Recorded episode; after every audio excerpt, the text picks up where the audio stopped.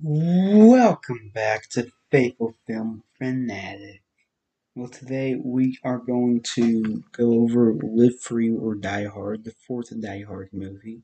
Please come back tomorrow as we will go over the fifth and final Die Hard movie. Now, as I was watching this movie, one thing kept popping in my mind. Why do studios change successful movies that are perfectly fine being rated and people respond to it and they decide to change it. Why did they do that in 2007 with Live Free or Die Hard? You go back to and look up other films.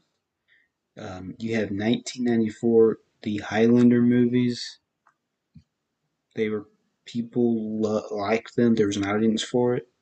Highlander Final Dimension ruined the whole series because in 1994 they released a PG-13 Highlander movie that no one cared for. Then you fast forward 10 years later, people loved the Alien movies, people loved the Predator movies. They finally did a 2004 Alien vs. Predator.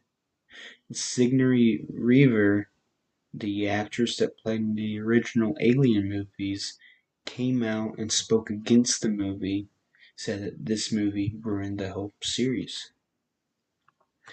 Okay, then you fast forward to 2005, Get Shorty.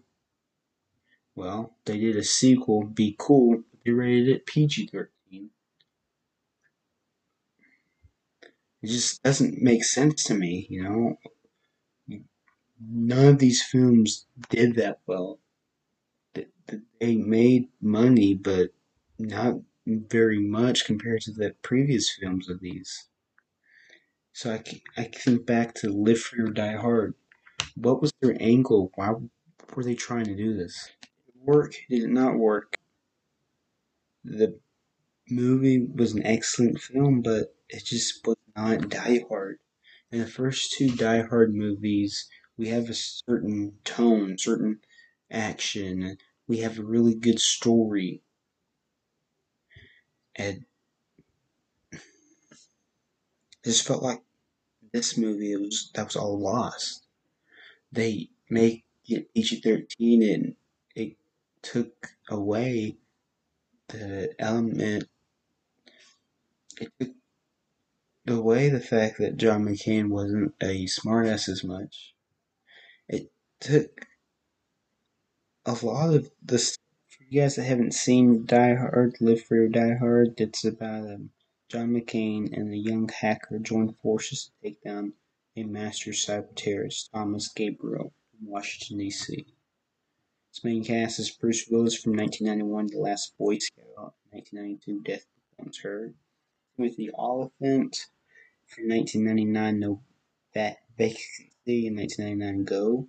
We got Justin Long from 1999 Galaxy Quest, 2001 Happy Campers, Maggie Q from 2000 Gen Y Cops, and 2000 Gi Ming Mo.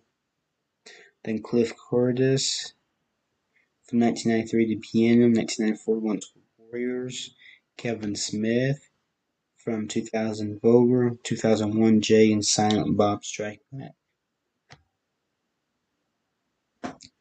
Um, for you guys that have seen this movie, please uh, tell me what you think.